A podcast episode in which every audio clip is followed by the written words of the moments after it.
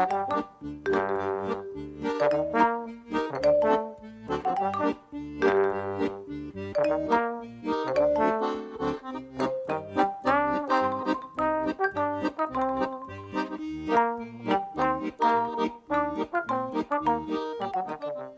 midinale, la matinale libre, curieuse et impertinente de Radio Piquet.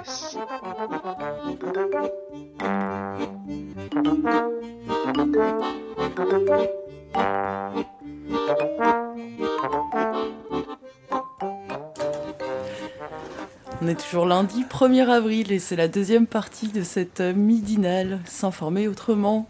Qu'est-ce qu'on vient d'écouter comme musique?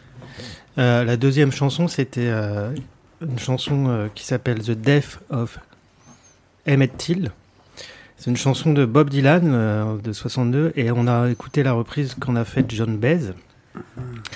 Donc en fait, ça va nous permettre de, parler du racisme, hein, d'introduire ce que vous avez commencé, Kat et Charline, sur ces problèmes.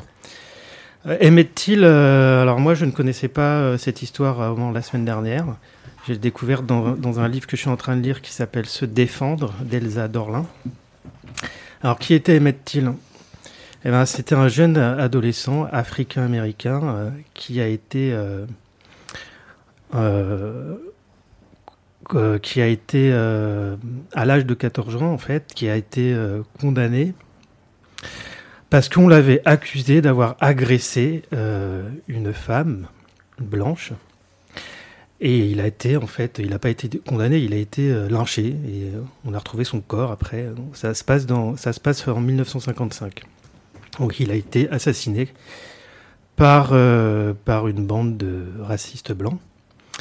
Et en fait, elle en parle dans son bouquin sur tout un chapitre où elle parle de, de comment dire, de, du fondement à l'origine de, des mouvements racistes aux États-Unis, quoi. En tout cas, euh, de ces de ces groupes qui euh, faisaient leur propre justice euh, en faisant des lynchages et en faisant de la chasse aux noirs, quoi, hein, pour faire vite. Elle parle de ça parce que en fait, c'est symptomatique de comment s'est construit le racisme en 2007, en fait, la femme qui, euh, avait accusé Emmett Till, âgée de 14 ans, a reconnu qu'en fait c'était faux. Elle avait, menti. Euh, elle n'avait pas du tout été agressée par ce jeune, jeune homme. Elle avait été agressée par des blancs. Mais en fait, il y avait une telle euh, intériorisation du racisme qu'en fait, la question du viol des femmes avait été réutilisé par, euh, par les groupes suprémacistes blancs en disant que ça peut être qu'un noir qui viole, parce qu'ils sont par nature sauvages, ils sont par nature des bêtes, etc.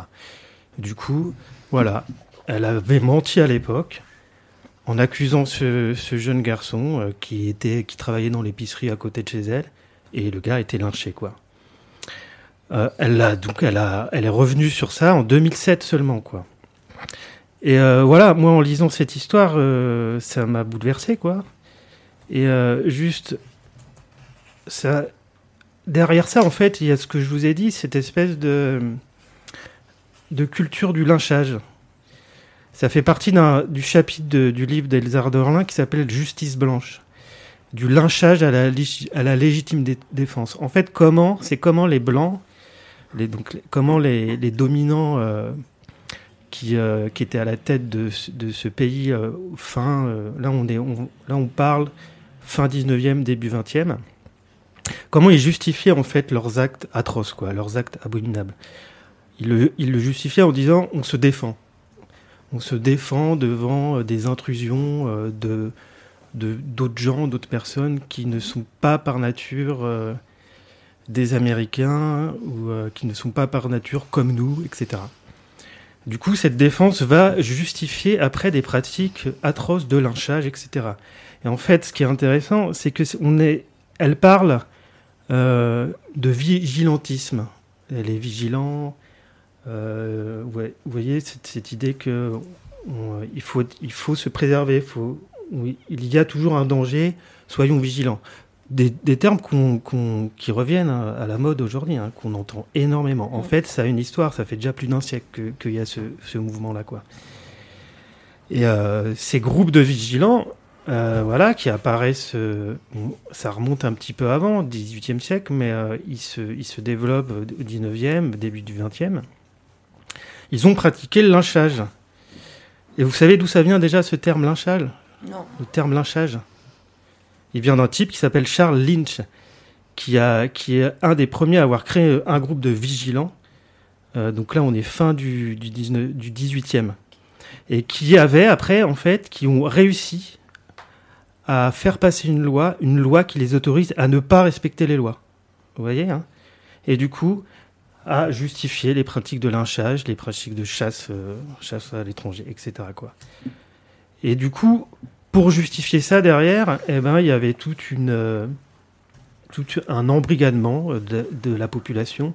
Parce qu'il y a, y a souvent une idée assez courante que les lynchages seraient euh, dus à des foules complètement euh, affolées, euh, qui ne réfléchissent pas. En fait, c'est beaucoup plus compliqué que ça, c'est qu'il y a des groupes racistes, suprémacistes, qui, qui sont clairement euh, dans une vision euh, politique, en fait, euh, les, tout le reste de la société, les Noirs, etc., sont nos étrangers, donc ils s'organisent et ils vont embrigader toute la population. Et on n'a pas affaire à des foules comme ça, complètement dé, déconnectées de, ce qui se passe. En fait. elles, elles, sont organisées. Et du coup, ce qui est intéressant, c'est que on se rend compte que le lynchage est une pratique normale, en fait, de cette époque-là, quoi. Organisée par les groupes dominants qui va embrigader toute la population. Et c'est, voilà, elle en parle comme ça. Donc, les lynchages survenus entre 1880 jusqu'à la Seconde Guerre mondiale constituent des scènes de la vie quotidienne et témoignent de comportements sociaux qui étaient considérés comme normaux. La population d'une ville ou d'un village se rassemblait autour d'un homme qu'on s'apprêtait à torturer, à mutiler, à mutiler, à brûler vif ou à pendre. C'était normal, ça faisait partie de l'éducation presque. Les écoles fermaient pour l'occasion afin de laisser les enfants assister au spectacle. On laissait jouer ces derniers avec la dépouille. Les familles pique-niquaient après l'exécution à l'ombre des arbres où les corps suppliciés étaient pendus. Voilà. Le lynchage est une pratique normale. Le lien avec l'histoire des Médetiles, c'est parce qu'on a fait. Euh, il y a eu un enjeu après sur le corps des femmes.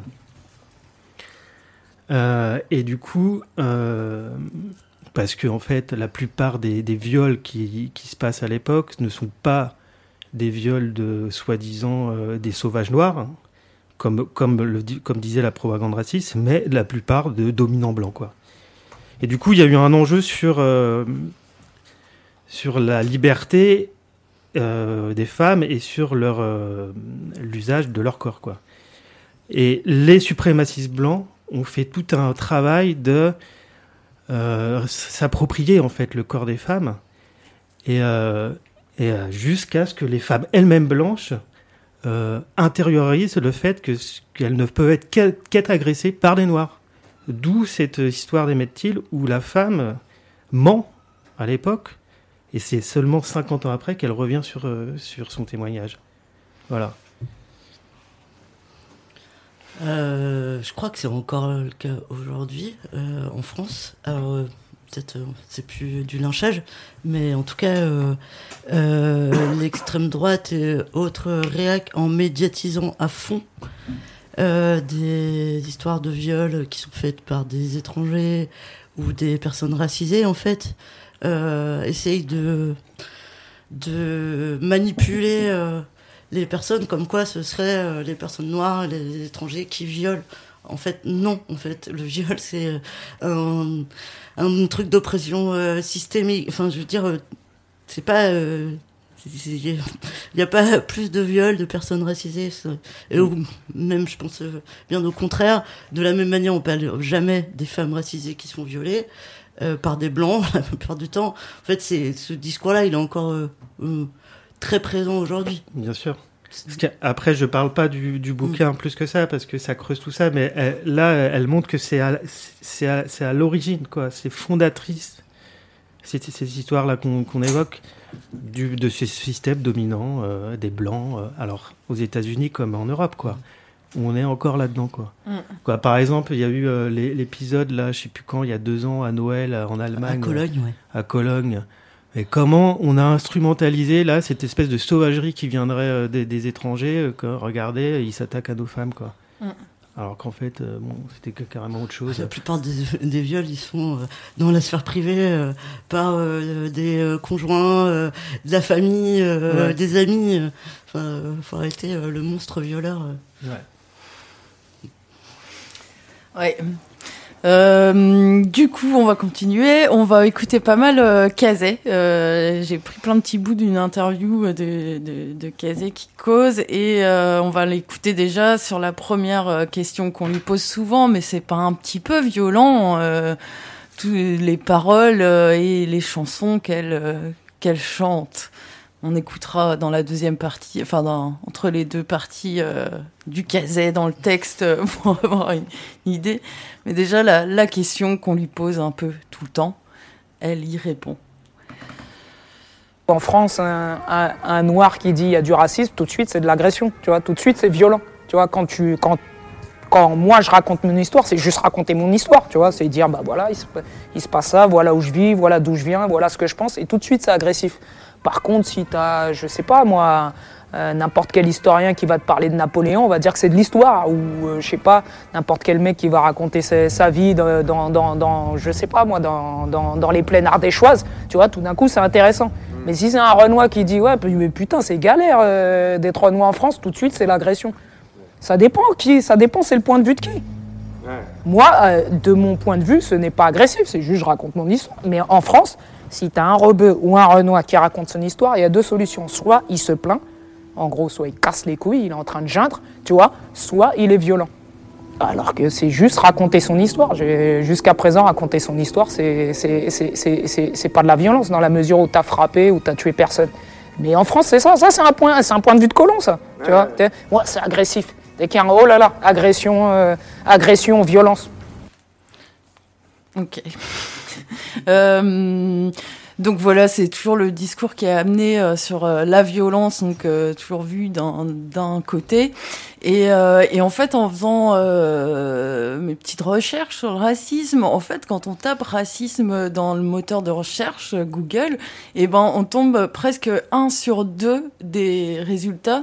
Il y a, y a, ça parle de racisme anti-blanc. Le fameux. Racisme anti-blanc, euh, donc euh, que dont on souffrirait euh, terriblement en France. On se rappelle, je sais pas si vous vous rappelez de il y a quelques années Jean-François Copé et l'histoire des pains au chocolat. Qu'on se moquait des petits Français à la sortie de l'école avec leur pain au chocolat et qu'on leur volait leur pain au chocolat. Bon, bref, je, je, voilà.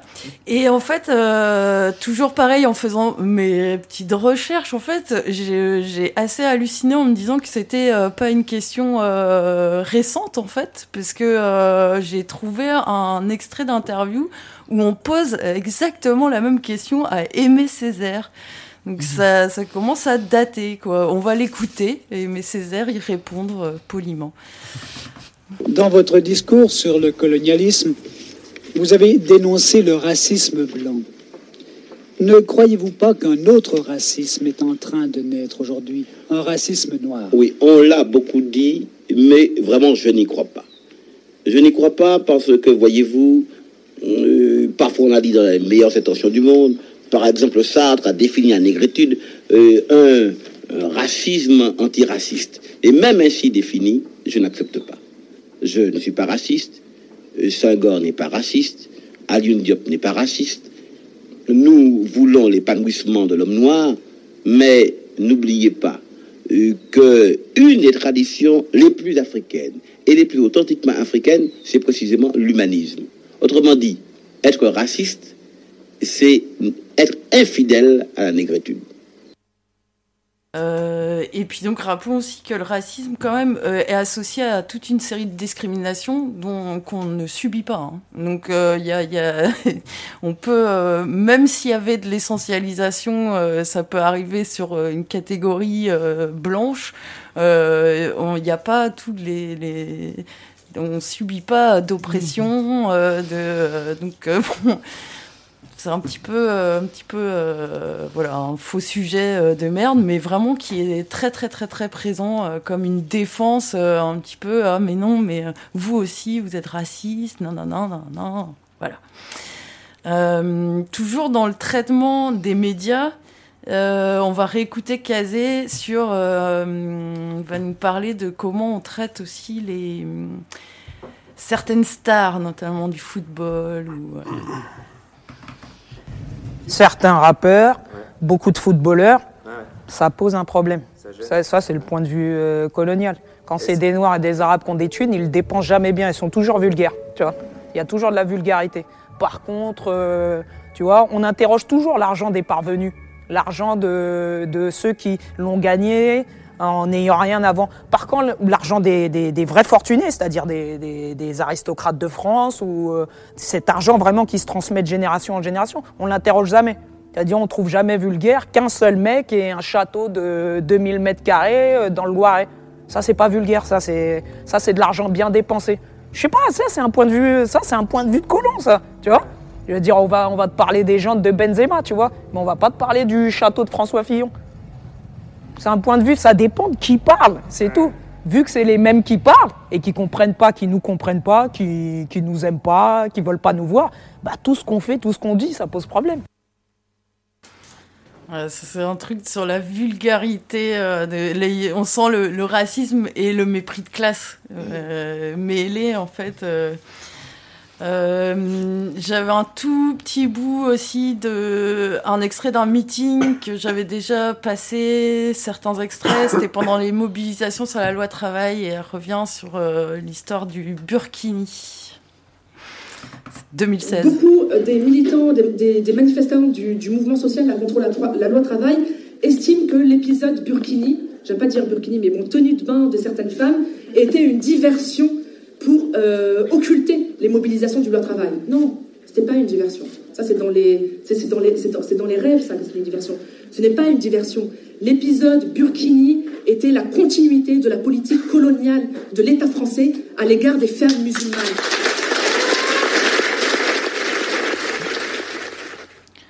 On serait passé vite, quoi, mais bon, voilà, pour dire que, euh, ouais, c'est en continu qu'on entend ce genre de conneries euh, dans les médias. Et Kazé va continuer à développer, elle va donner quelques exemples, etc. Moi, j'ai l'impression qu'il y a une certaine libération de ces paroles. Bah, on dit ça à chaque élection, qu'il y a une droite décomplexée, que le racisme se, libère. Mais tu sais, t'as vu après, c'est peut-être moi ma, ma, grille de lecture, tu vois, ou ma façon de regarder les choses, mais j'ai l'impression que ça a toujours été ça. Hein, après, je te dis, ça dépend de la position que t'occupes, quoi, tu vois. moi, j'ai l'impression que ça a toujours été ça. Enfin, leurs conneries, là, où ils les racontent toute la journée depuis des années. Enfin, j'ai l'impression que depuis que j'y suis j'entends que des conneries, moi, en ouais, mais tu sais, il y a hum, une sorte de vernis, normalement, et là, Bamboula, euh, tout vole en éclats, quoi. Enfin, Bamboula, c'est convenable. Il y a quoi? C'était il n'y a pas si longtemps, Guerlain, il a dit les nègres n'ont pas autant travaillé. Enfin, je sais pas, c'est tout le temps. Bah, il y en a plein. Hein. Il y a eu, euh, je sais pas, Sarkozy, le discours de Dakar. Enfin, c'est tout le temps. Mais après, soit tu les entends ou tu les entends pas. Je pense pas avoir une oreille euh, bionique, mais peut-être que moi, j'y fais plus attention à ces trucs-là, tu vois. Mais c'est toute la journée. Mais toute la journée. Après, je te dis, c'est peut-être une grille de lecture. Moi, toute la journée, je vois des trucs.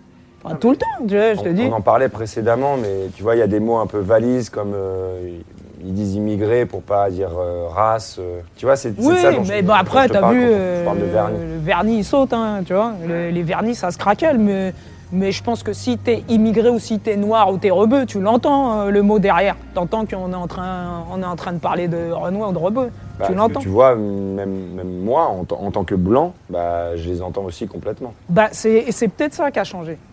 Peut-être que c'est ça qui change. Peut-être que T'as as pas mal de, de, blancs maintenant, tu vois, qui quand on, quand on aussi quand on a le cul et qui, et qui entendent tout ça. C'est peut-être ça qui a changé. Mais si t'es Renault, t'es Rebeu, tu, tu, tu l'entends le vernis, tu vois, tu le sais, tu, tu, tu, la vois la douille, la carotte, tu la vois. Peut-être que ce qui est en train de changer, effectivement, des deux bords, c'est qu'il y a une scission entre ce que j'appellerais les blancs cassés, là, ceux qui sont, ceux dont je dirais qui sont, qui sont avec nous, c'est-à-dire ceux qui sont parfois convertis, ceux qui sont avec des Renois, des Rebeux, qui traînent, qui sont mariés avec eux, qui sont frères avec eux, qui sont potes avec eux, et qui pour eux ça devient insupportable. Et puis les autres qui sont, euh, qui eux vivent ça comme une, comme une perte d'identité, comme une invasion, comme le grand remplacement, enfin toute la mythologie euh, autour du, de, ce fameux grand remplacement, de cette invasion de, invasion tu vois. Euh, voilà, moi j'ai l'impression que c'est ça qui change. Sinon, les conneries, ils les disent tous les jours. Enfin, je sais pas, tu peux monter à Chirac, le et l'odeur, enfin, je sais pas. C'est toute la journée.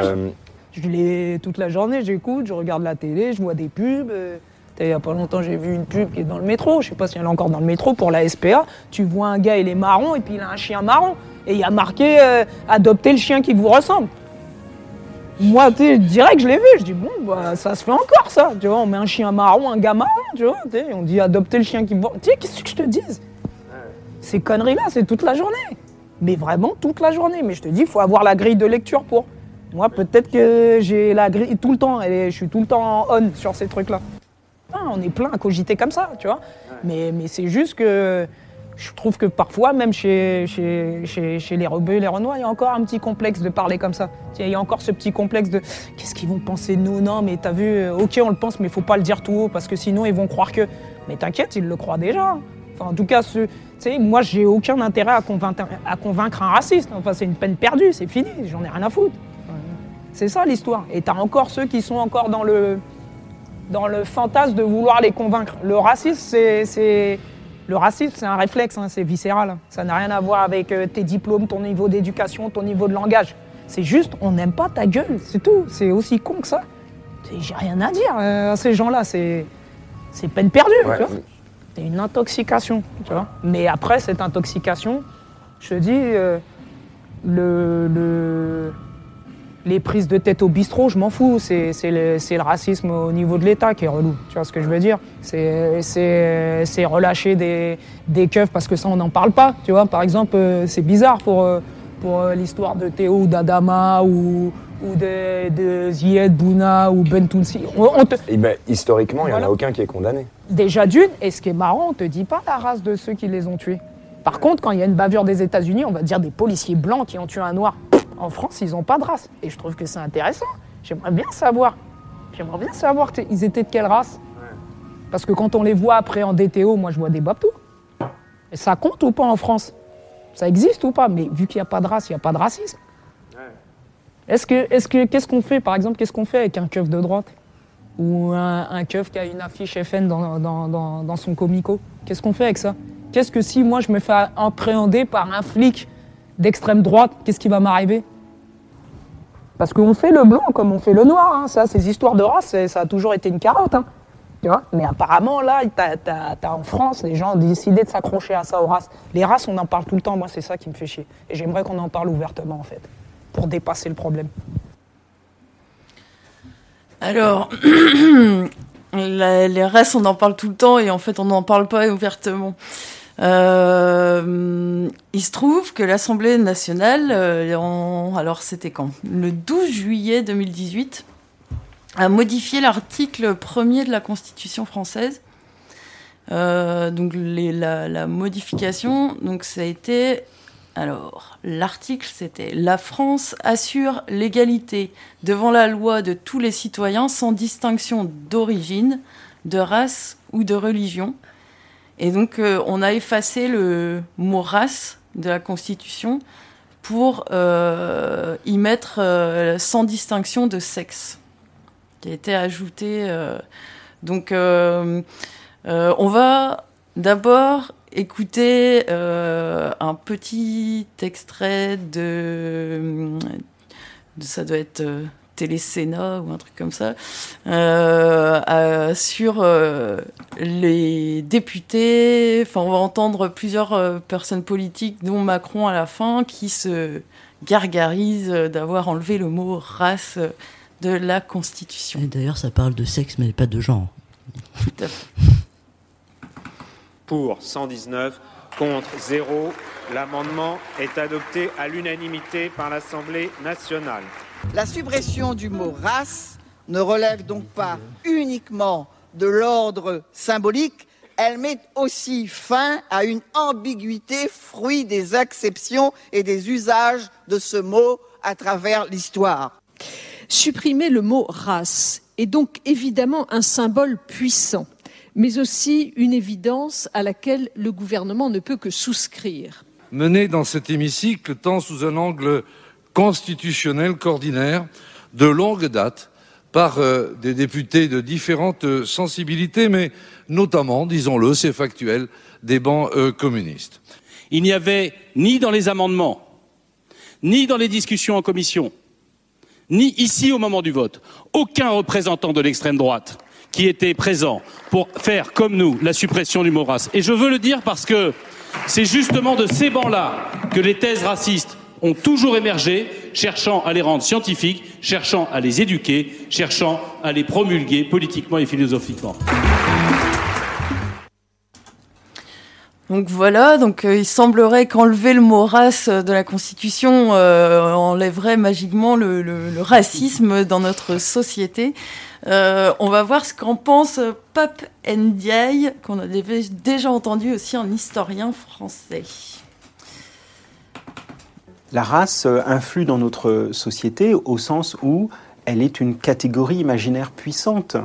Euh, de toute évidence, euh, la couleur de peau, par exemple, qui en est une des caractéristiques principales, pas la seule d'ailleurs, euh, n'est pas une simple caractéristique physique comparable à la couleur des cheveux ou à la couleur des yeux.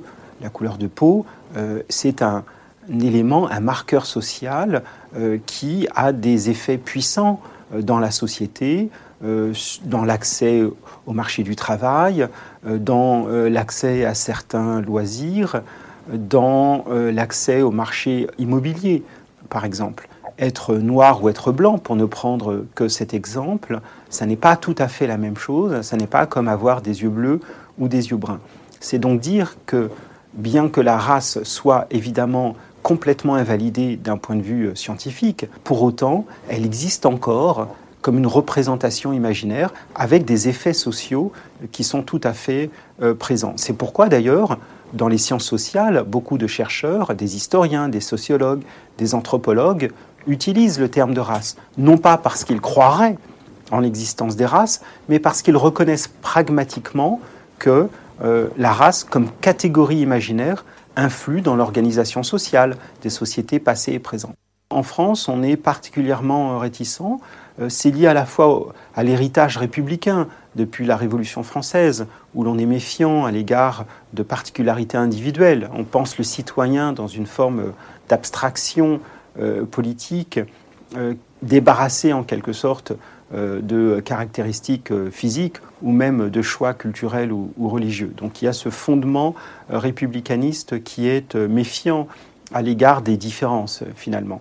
Et puis il y a aussi évidemment l'histoire euh, du XXe siècle euh, qui est passée par là, l'histoire de la colonisation, mais aussi euh, la Seconde Guerre mondiale.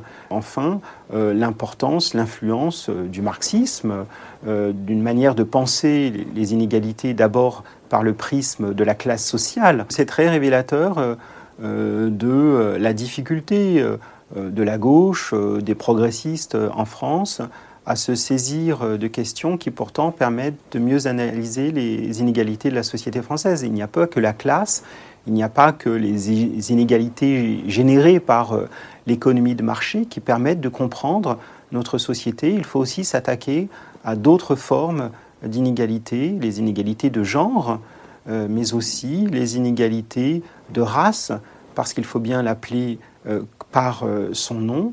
Cette suppression risque d'affaiblir le combat antiraciste. On sait bien que cela n'aura aucun effet euh, sur euh, euh, le racisme, qui ne va pas disparaître parce qu'on aura fait disparaître le terme de race. Et donc c'est typiquement l'un de ces grands gestes législatifs plein de bonnes intentions, mais dont les effets seront, de mon point de vue, négatifs. Donc voilà, on a du mal à parler de race et de, et, euh, et, en fait, euh, on a aussi du mal à, dire le mot noir. Euh, toi, tu, tu, proposais, Charline, qu'on as proposé de qu'on écoute un extrait. Un extrait de Ouvrir la voie, du coup, dont j'ai parlé un peu la semaine dernière. Et c'est un extrait qui s'appelle Il s'agit d'un black. Je sais pas si on l'écoute maintenant ou pas. On peut. C'est comme l'histoire du, c'est comme l'histoire du, du, du mot noir, quoi. Beaucoup de personnes vont te dire euh, gens de couleur, black, etc. parce que c'est mal de dire le mot noir. Ce n'est pas mal de dire le mot noir. C'est juste qu'on que on a rendu tabou et on place le racisme là où il n'est pas. Et je sais pas le nombre de fois que j'ai entendu black, black, black, black. Les gens, ils ne veulent pas dire le mot noir. C'est quand même un problème. Tu peux pas, tu peux même, c'est, pour eux, c'est comme si c'était une injure de te dire que tu es noir. C'est une stratégie d'évitement. Et je trouve que dans un pays comme la France, qui est tellement attaché à sa langue, hein, qui, est capable d'organiser des débats, de voter des lois, de, euh, sur euh, l'orthographe, euh, on a l'Académie française, enfin voilà. Et je trouve qu'en France, on a du mal à, à nommer euh, ce qui est perçu comme une différence, pas seulement la différence, mais la différence qui peut être problématique. Donc je trouve que black, ça participe de ça. Ça, c'est le truc, je rectifie à tout le monde. Si tu me dis black, je dis noir. Tu veux dire noir? Oui, oui, je suis noire. à chaque fois qu'on me dit black pour dire noir, enfin ça, je comprends pas non plus. À chaque fois, je me bats. Mais c'est la même chose. Ben non, c'est pas la même chose en fait. On est en France. Moi, je t'appelle pas white, donc euh, je m'appelle pas black. Quoi. On pourrait très bien dire oui, les white. Euh... Bon, voilà, on pourrait très bien le faire, on le fait pas. Non, personne n'utilise white alors que ça choque personne de dire black, même à la télé. J'ai regardé euh, une série euh, Esprit criminel. Oui, il s'agit d'un black pourquoi dans toute une série tout est traduit en français sauf le mot noir? Et ça, c'est, on pourrait compter. Je crois que dans 80% des séries, on a le mot black qui ressort. J'ai toujours trouvé ça bizarre.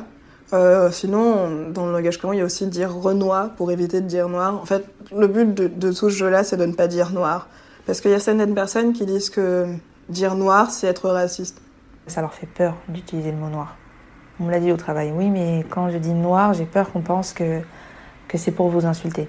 Voilà, il y a, y a, un petit truc qui montre euh, le malaise, euh, le, le, le, positionnement ambigu. Et voilà, c'est ça que ça reflète. Donc, euh, je, qu'est-ce qu'on n'ose pas dire quand on... en gros, tout le monde dit black facilement. Enfin, souvent, on peut dire black facilement. Et on a énormément de mal à dire noir. Qu'est-ce que ça veut dire? Donc, euh, ouais, tout à l'heure, Papa India, il disait le racisme, c'est euh, une catégorie euh, imaginaire, quoi, puissante. Et on voit quand même à quel point c'est puissant, puisque, en fait, on est emmerdé euh, avec ce mot noir qu'il faudrait euphémiser, parce qu'en soi, même, il porte tout un truc, euh, donc sans doute de sauvagerie, de, je ne sais quoi, qui est hyper négatif, quoi. Bah ouais, non, mais juste on est euh, dans une société là qui est euh, hyper hypocrite en fait, parce que euh, on retire le mot race, on dit pas le mot noir et tout. Et mais enfin, c'est des choses qui existent en fait. Juste quelqu'un qui, a la peau noire, elle a la peau noire et c'est tout. Enfin, il n'y a pas de. Enfin, moi j'ai beaucoup de mal à comprendre en fait que qu'on soit obligé d'utiliser comme ça des stratégies d'évitement, et y compris même dans les institutions quoi. Parce que, enfin, à partir du moment où le mot race je pense, est euh, retiré de la Constitution, et bah, quand euh, tu es victime de racisme et que tu veux te défendre contre ça, et bah, qu'est-ce que tu dis en fait mm -hmm. quand, euh, quand tu vas voir, euh, je sais pas, les gendarmes, tu croises, enfin, si tu es en contact avec un avocat ou quoi, com comment est-ce que tu définis ce que tu as vécu quoi? Contre quoi tu te bats Ouais, c'est ça. Ouais. Et, et en plus, on a parlé d'intersectionnalité la semaine dernière, la semaine d'avant, et et du coup, bah, tu te retrouves dans une. Par exemple, si tu es une, une, femme noire, et bah, tu, c'est difficile de dire bah, j'ai été victime de ça parce que je suis une femme ou j'ai été victime de ça parce que je suis noire. Et en plus, du coup, le fait qu'on enlève euh, cette histoire de race, et bah, ça t'enlève en plus un, un critère, quoi. Enfin, un critère, ouais. Et enfin, moi, je trouve ça un peu. Euh, ça me questionne beaucoup, finalement. Mais bon. On, on, va entendre euh, Kazé sur la même question du mot noir. C'est normal. C'est vu que ces termes-là ont été très longtemps utilisés euh, dans un sens péjoratif, je peux comprendre qu'il euh, qu qu qu qu y ait des gens qui les utilisent avec précaution parce qu'ils n'ont pas envie d'être associés à tous ces termes bico, melon, raton, négro, bambou là, voilà, qui étaient utilisés. Donc voilà. Mais parfois, oui, peut-être qu'ils y mettent un peu trop de pincettes, quoi. Ça va. Noir, c'est ça n'a jamais été une insulte. C'est le ton hein, qui fait la différence. Tu vois, ouais. c'est comment c'est perçu. T'inquiète pas, moi j'entends les. On a une gamme. On a, on a, on a, on a tout le solfège du, du mot noir. Il y a des, il y a, il y a cer- certaines fois, il tombe dans des gammes. Tu te dis ah là, il, il est en train de me dire autre chose. Puis il y a des fois, c'est juste, on te dit euh, c'est est noir.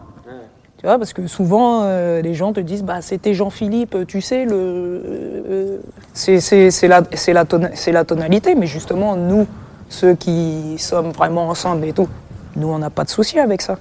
Tu vois et puis après, tu as ceux qui, oui, peut-être, euh, il y a une forme, hum, chez beaucoup de, de culpabilité, mais c'est pas, c'est pas la culpabilité que, dem- que demandent les minorités en France, l'égalité. Je ne demande, demande pas aux gens de se flageller, de marcher sur, euh, de marcher sur des braises ou, ou, sur du verre pilé.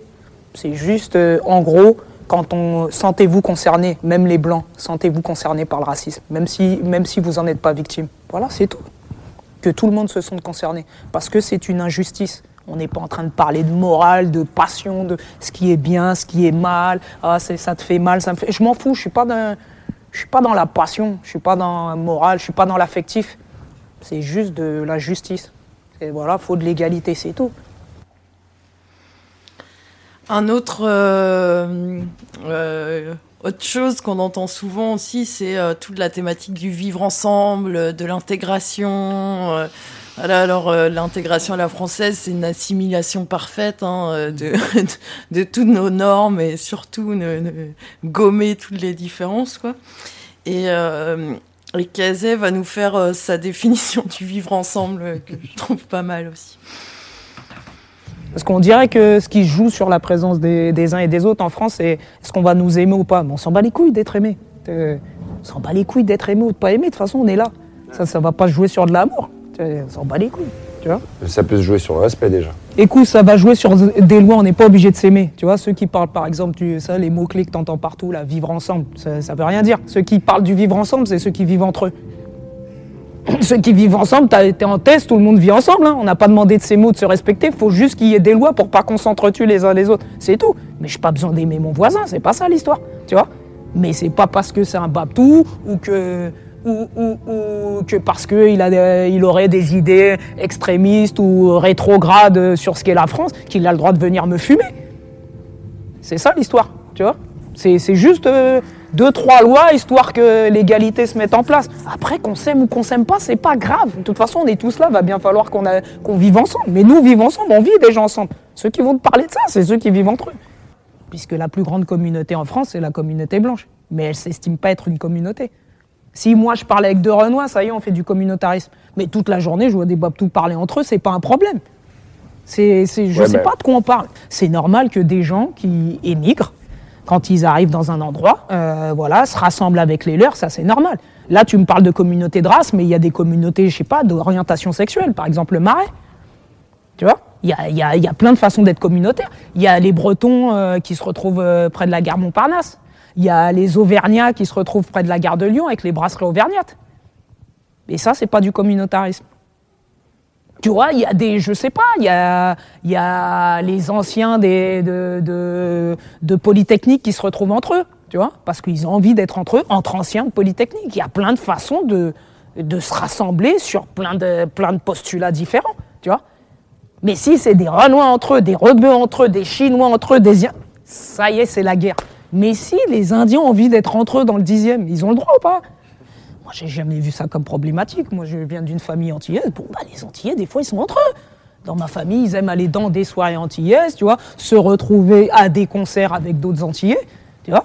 Et pourtant, euh, ils fréquentent aussi d'autres gens. Enfin, les gens, ils font ce qu'ils veulent.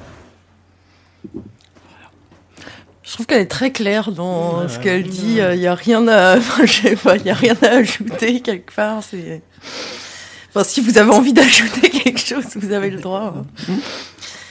Euh, on arrive au bout de ce qu'on a. euh, J'ai un tout dernier petit bout euh, qui est plutôt de l'ordre de justement une fois qu'on on a vu tout ça, en fait, ouais, bah, c'est un peu un appel à l'introspection de chacune, de chacun, pour voir tout ce qu'on a pu intégrer, en fait, et essayer de se débarrasser de tout ça. Et euh, il y a euh, donc euh, Pierre Thévagnan, dont, on, dont j'ai beaucoup parlé, qui a écrit un bouquin qui s'appelle les, enfin, en avec d'autres, avec des femmes d'ailleurs, qui s'appelle Les femmes voilées parlent. Et, et ils disent que ça lui a fait en fait de, faire ce bouquin, de lire les témoignages, etc. Ça va être, ça va vite, hein, mais on va, on l'écoute. On se rend compte en lisant ce livre qu'on a là des femmes qui sont effectivement 45 tempéraments différents, plus différents que ce qu'on pensait. Des femmes capables de penser plus que ce qu'on pensait. Euh, des femmes capables d'être drôles plus que ce qu'on pensait.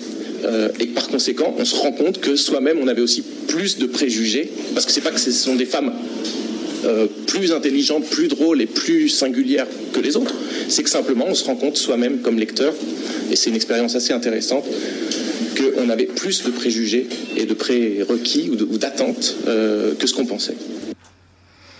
Je trouve que c'est. Il y a un côté assez courageux de le dire déjà pour un militant antiraciste. euh, De... Et, euh, et que, en fait, il y a une- une- un vrai truc là-dedans euh, de. Au, au bout du bout, il y a une croyance en une inégalité des intelligences. Quelque chose euh, de cet ordre-là euh, qui est euh, vraiment intégré et, euh, et qui les temps de faire voler en éclats, quoi. C'est c'est fou.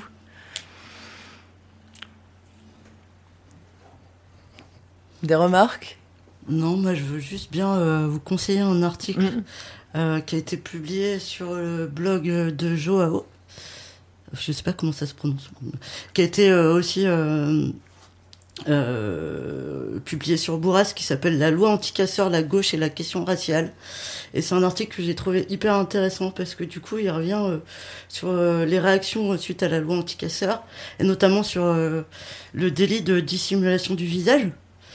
Et euh, juste, il rappelle en fait que le délit de dissimulation du visage, il, euh, il apparaît dans la loi euh, depuis 2011. Il concerne les femmes voilées. Et qu'à l'époque, en fait, euh, il n'y a eu aucune réaction, ni de la gauche, enfin, ou très peu de la gauche ou de l'extrême gauche, ou alors les gens qui réagissaient étaient qualifiés euh, d'islamo-gauchistes. hein.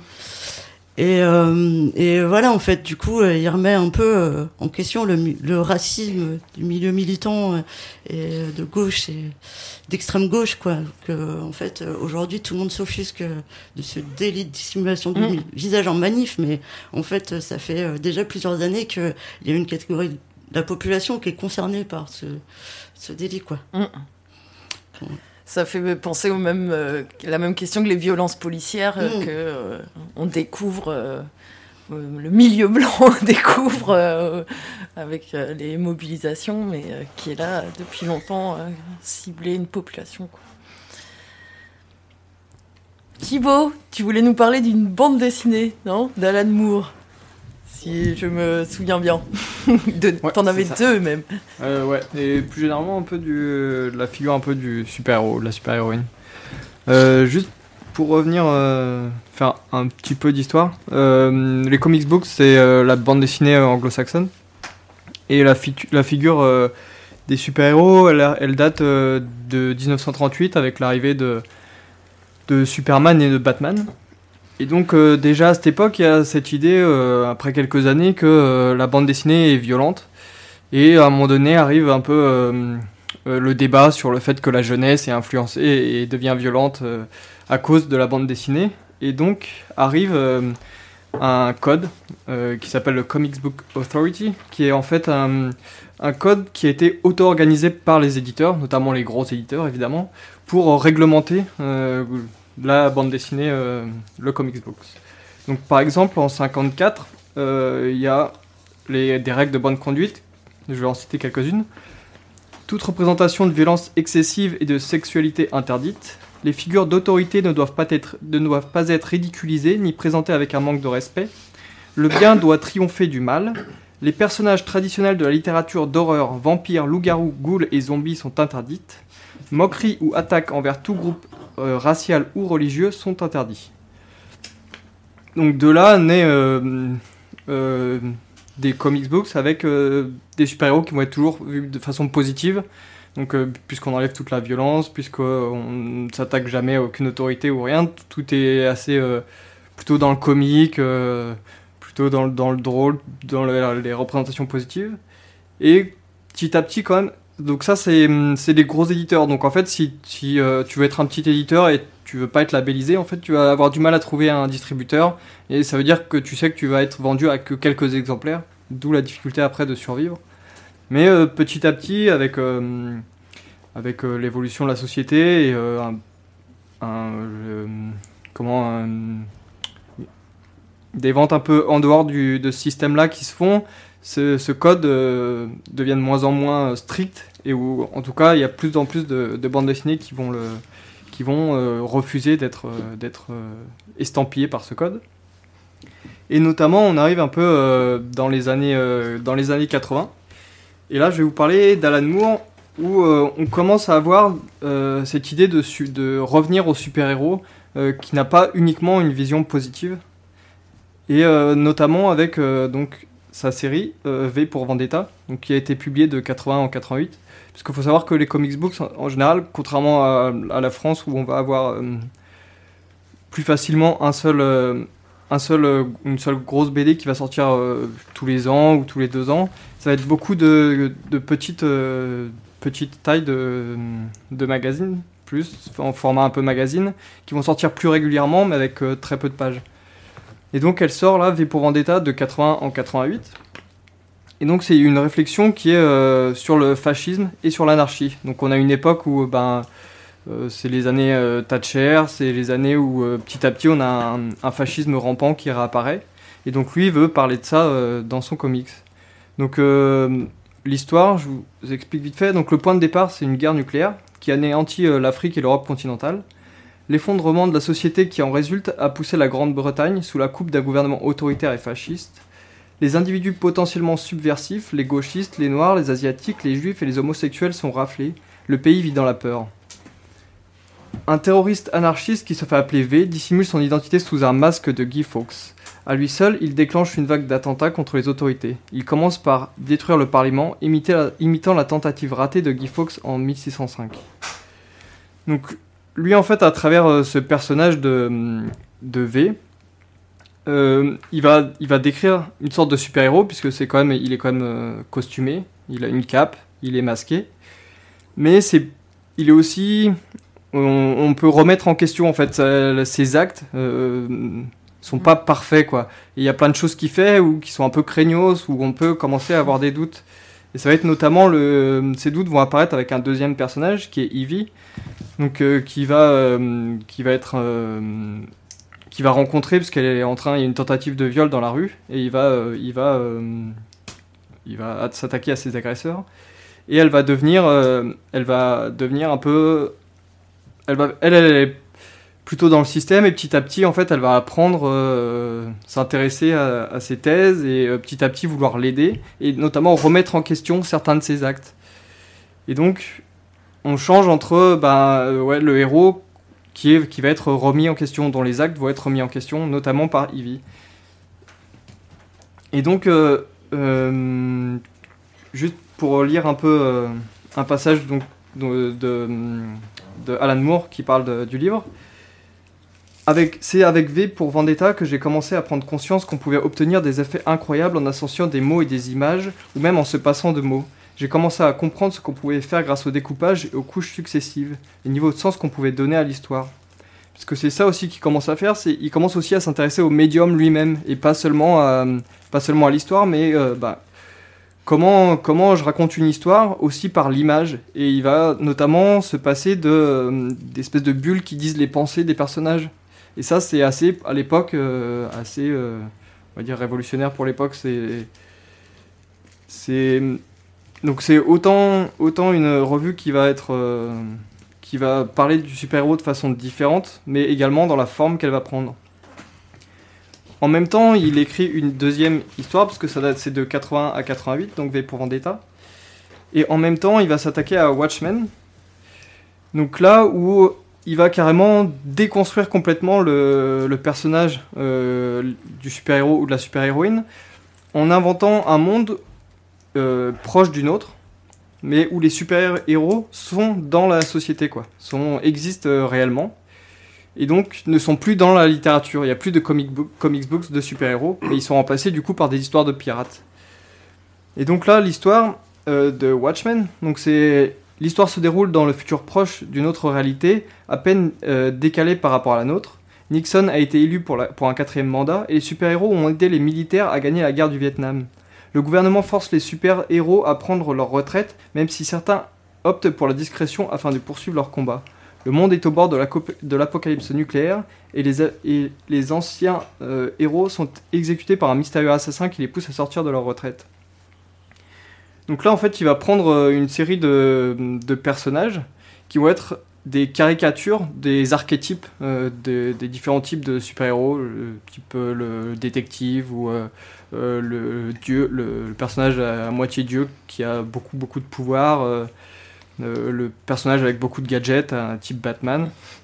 Et il va, il va les, je sais pas quelque part un peu les humaniser, les rendre dans un univers réaliste où en fait, de la même façon que pour V pour Vendetta, tous ces personnages, on peut remettre en question leurs actions, et notamment euh, le pouvoir qu'ils ont et la responsabilité qu'ils ont avec- euh, sur ce pouvoir, euh, avec ce pouvoir. Et c'est, c'est aucun des personnages n'a un point de vue qu'on peut suivre. Ils sont tous craignos en fait, et ils ont tous des problèmes, ils sont tous complètement fous, complètement starbés, mais en même temps très humains finalement quoi. Et ça remet en question aussi cette position de personnes, des personnes qui seraient euh, supérieures et qui pourraient diriger. Parce qu'en fait, tout le monde est craignos, on a tous des pensées craignos, et, à chaque fois qu'il y en a un qui va imposer son style, c'est assez horrible euh, ce qu'il va, qu'il va faire.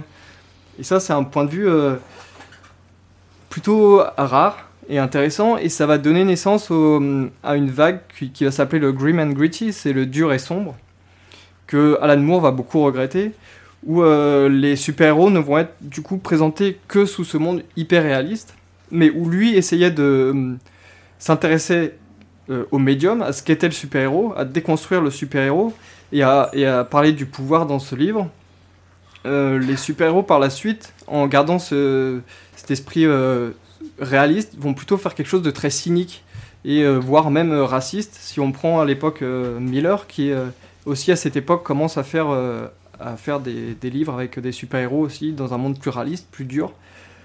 Lui va clairement être euh, plus conservateur et, euh, notamment avec, euh, les figures de Batman, où il en arrive, par exemple, puisque ça continue toujours cette mode du grim and gritty.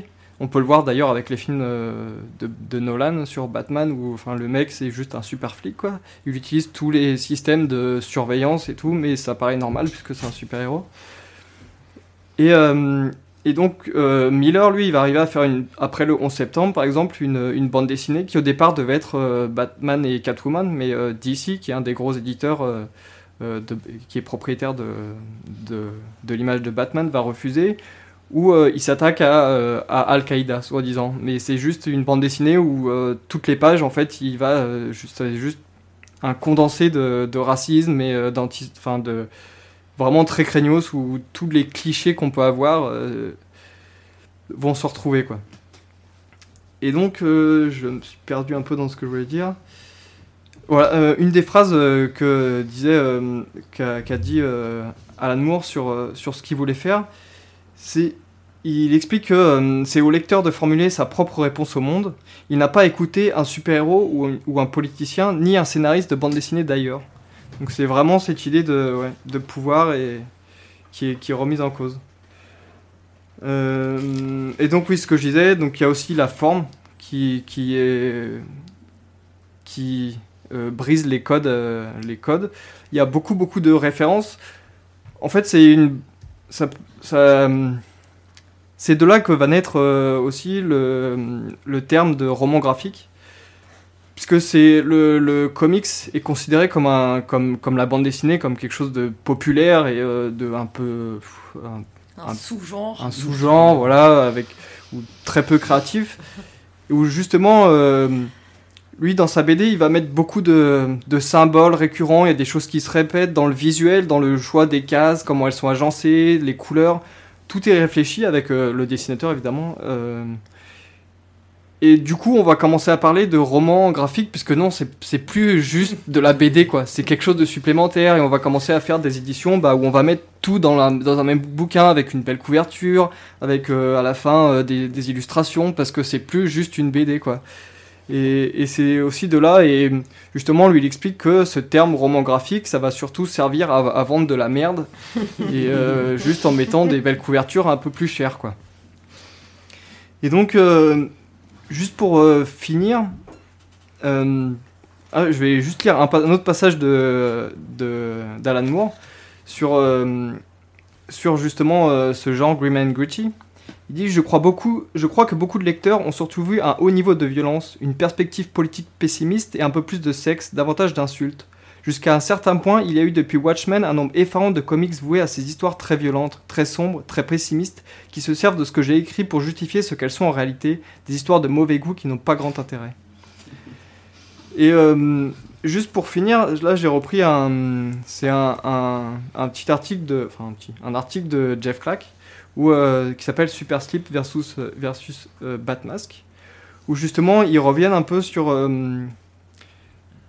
sur ces super héros qui euh, reviennent à, ce- à cette mode grim and gritty et qui vont surtout montrer euh, des figures extrêmement euh, conservatrices.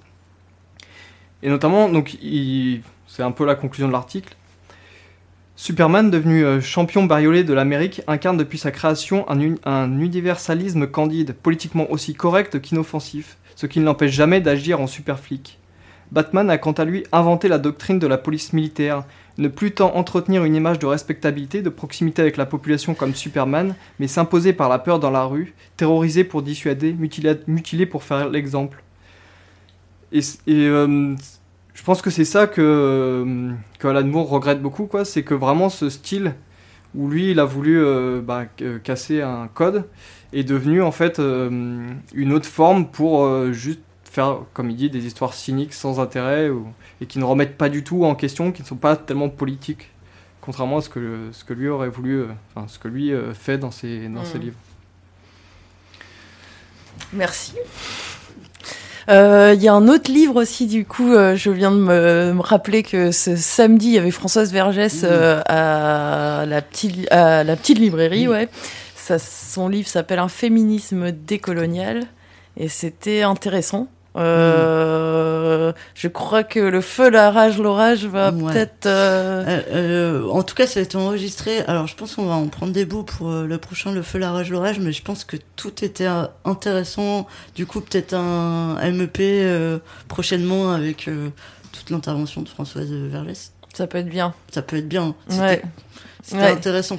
C'est intéressant, elle amène à décentrer le regard euh, de, de euh, très franco-français qu'on a. Mm. euh, c'est Un retour historique aussi, euh, la que- question de questionnement sur euh, demander des droits, tout ça. Enfin, il y a plein de choses intéressantes. Ouais, ouais.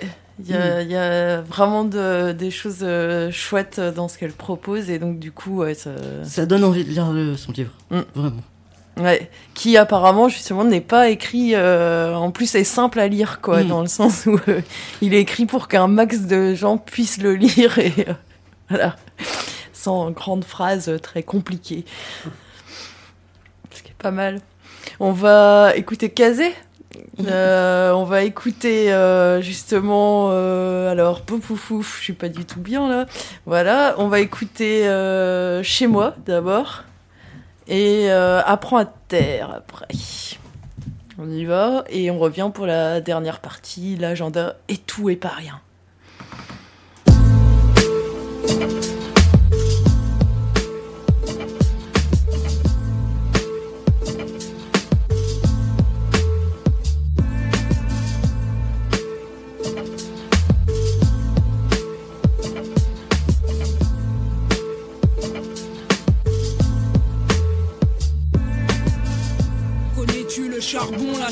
Le coulis, la peau chapée, la grosse babine, la tête grainée qu'on adoucit à la vaseline, et le créole et son mélange de mélanine. Connais-tu le morne et la ravine, le béquet qui très souvent tient les usines, la maquerelle qui passe son temps chez la voisine. Et le crack et ses déchets de cocaïne. Connais-tu le Montpellier et la savane? Les pêcheurs du Carbet, les poissons de tartane et les touristes au sein nu à la plage des Salines. Pendant que la crise de la banane s'enracine. Connais-tu France Fanon, Aimé Césaire, Eugène Mona et Émile Sais-tu que mes cousins se foutent des bains de mer? Et que les cocotiers ne cachent rien de la misère? J'y vais par période. C'est une toute petite partie du globe. Tu verras du madras sur les draps, les robes, et puis sur la table, du crabe, du schrob. Chez moi, j'y vais par période. C'est une toute petite partie du globe. Tu verras du madras sur les draps, les robes, et puis sur la table, du crabe, du schrob. Sais-tu qu'on soigne tout avec le rhum? La tristesse, les coupures et les angines Que d'Afrique de l'Ouest et d'Inde sont nos origines Que l'on mange riz et curry comme tu l'imagines. Sais-tu que chez moi aux Antilles, c'est la grand-mère et la mère, le chef de famille, que les pères s'éparpillent et que les jeunes filles élèvent seuls leurs gosses, les nourrissent et les habillent. Sais-tu qu'on n'écoute pas David Martial, la compagnie créole et c'est bon pour le moral, et que les belles doudous ne sont pas à la cuisine, à se trémousser sur un tube de zouk machine. Sais-tu que là-bas les petits garçons jusqu'à 4 ans doivent garder les cheveux longs, et sais-tu aussi que mon prénom et mon nom sont les restes du colon britannique et breton? Chez moi, j'y vais par période. C'est une toute petite partie du globe. Tu verras du madras sur les draps, les robes, et puis sur la table, du crabe, du schrob. Chez moi, j'y vais par période. C'est une toute petite partie du globe. Tu verras du madras sur les draps, les robes, et puis sur la table, du crabe, du schrob. Sais-tu compris avec la Bible? Faites le carnaval comme toute la Caraïbe Que nos piments sont redoutables Nos anciens portent des noms du sexe opposé pour éloigner le diable Sais-tu que chez nous c'est en blanc Et au son des tambours qu'on va aux enterrements Et qu'une fois par an, cyclone et grand vent Emporte casse en tôle tous les vêtements. Sais-tu, comme enfants et femmes, labourer les champs et puis couper la canne. Sais-tu que tous étaient victimes, esclaves ou nègres marrons, privés de liberté et vie intime Sais-tu que notre folklore ne parle que de cris, de douleurs, de chaînes et de zombies? Mais putain, sais-tu encore aujourd'hui, Madinina, l'île aux fleurs est une colonie. Chez moi, j'y vais par période. C'est une petite partie du globe. Tu verras du madras sur les draps, les robes, et puis sur la table, du crabe, du schrob. Chez moi, j'y vais par période. C'est une toute petite partie du globe. Tu verras du madras sur les draps, les robes, et puis sur la table, du crabe, du schrob. Chez moi, j'y vais par période. C'est une toute petite partie du globe. Tu verras du madras sur les draps, les robes, et puis sur la table, du crabe, du schrob. Chez moi, j'y vais par période. C'est une toute petite partie du globe. Tu verras du madras sur les draps, les robes, et puis sur la table, du crabe, du schrob. Chez moi, Hein, à ma famille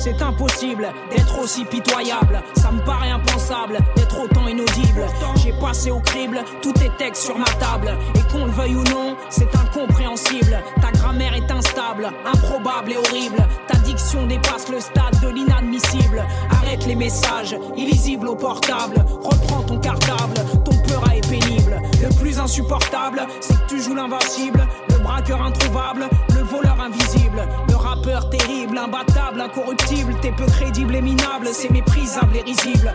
Ne sois pas susceptible, mais tu n'es pas formidable. Ta plume est faible, ta carrière est vulnérable. Tu sais bosser souvent est une chose honorable. Vas-y, casse-toi de là. Doucement, Commence par le Scrabble. J'en ai marre et tu me tapes sur les nerfs. Alors apprends à écrire, s'il te plaît. Quoi Chez toi, y a pas le dictionnaire Allez, apprends à écrire, s'il te plaît, ou apprends à te taire. Un auditeur déçu peut vite faire un tortionnaire. Alors apprends à écrire, s'il te plaît, ou apprends à te taire. Tu mériterais vraiment qu'on te sectionne une artère. Alors apprends à écrire, s'il te plaît, J'avoue qu'à l'écoute de ton titre, j'ai chopé la courante et pété une durite. T'as beau dire que c'est un hit, mais là faut que tu arrêtes. J'étouffe, j'ai l'impression d'avoir bouffé une arête. Les minettes du RB avec leurs amourettes, je l'aime, il m'aime et il m'a compté fleurette dans les pâquerettes. Autant m'ouvrir les veines, me faire sauter la tête, cramer la plante des pieds avec des cigarettes. T'as sûrement du mérite, ou j'ignore ce que je rate, mais tu mérites. Et puis cette daube a été écrite à la hâte. Hein, hein, ce fond de teint va à ta robe favorite, mais en revanche, n'espère vraiment plus rien de cette voix ingrate. Ceux qui disent le contraire ne sont des hypocrites. Tu n'es pas prête, retourne à des activités concrètes. Je ne sais pas, acrobate, avocate ou marionnette. Je veux juste que tu dégages de mes pattes pour être honnête. J'en ai marre et tu me tapes sur les nerfs. Y pas le dictionnaire. Allez, apprends à écrire, s'il te plaît, ou apprends à taire. Un auditeur déçu peut vite faire un tortionnaire. Alors apprends à écrire, s'il te plaît, ou apprends à taire. Tu mériterais vraiment qu'on te sectionne une artère. Alors apprends à écrire, s'il te plaît, mal rasé, malheureux, méprisé d'après eux et proche des miséreux. Pense à la guerre, à l'effet de serre entre midi et deux. Pleure chez Michel Drucker d'un air con et mielleux. Adore toujours tout le monde face à la caméra. Derrière insulte tous les nouveaux artistes de scélérats. Mesdames et messieurs, veuillez célébrer la chanson française vieille et décérébrée. Décroulant, encombrant, camé, encombré d'un public de mémés qui fait canevas et macramé. Has-been à la peine que l'échec a puni, mais qui tentent tout de même leur chance aux États-Unis? Cessez les retours ratés, les textes formatés. Arrêtez la variété, la fameuse chanson de l'été. Et puis laissez tranquille tous les fantômes du passé. Claude François, Jodassin, putain, y en a assez. J'en ai marre et tu me tapes sur les nerfs. Alors apprends à écrire, s'il te plaît, ou apprends à te taire. Quoi? Chez toi, y a pas le dictionnaire? Allez, apprends à écrire, s'il te plaît, ou apprends à te taire. Un auditeur déçu vite faire un tortionnaire. Alors apprends à écrire, s'il te plaît, ou apprends à taire. Tu mériterais vraiment qu'on te sectionne une artère. Alors apprends à écrire, s'il te plaît, ou apprends à taire. Hein, tu veux chanter? Hein, C'est un projet qui est sûr, ça. T'es- sûr T'es sûr de toi sur cette affaire Hmm, Pourquoi, par exemple, par exemple, t'irais pas plutôt t'empaler sur une poutre ou te, te pendre à un pylône ou, je sais pas, parler à une porte ou, ou chante, vas-y, chante, chante, mais ferme la bouche. Ouais, chante en fermant la bouche, je te promets, c'est possible, je l'ai fait une fois, c'était il y a longtemps, mais vas-y, fais, fais.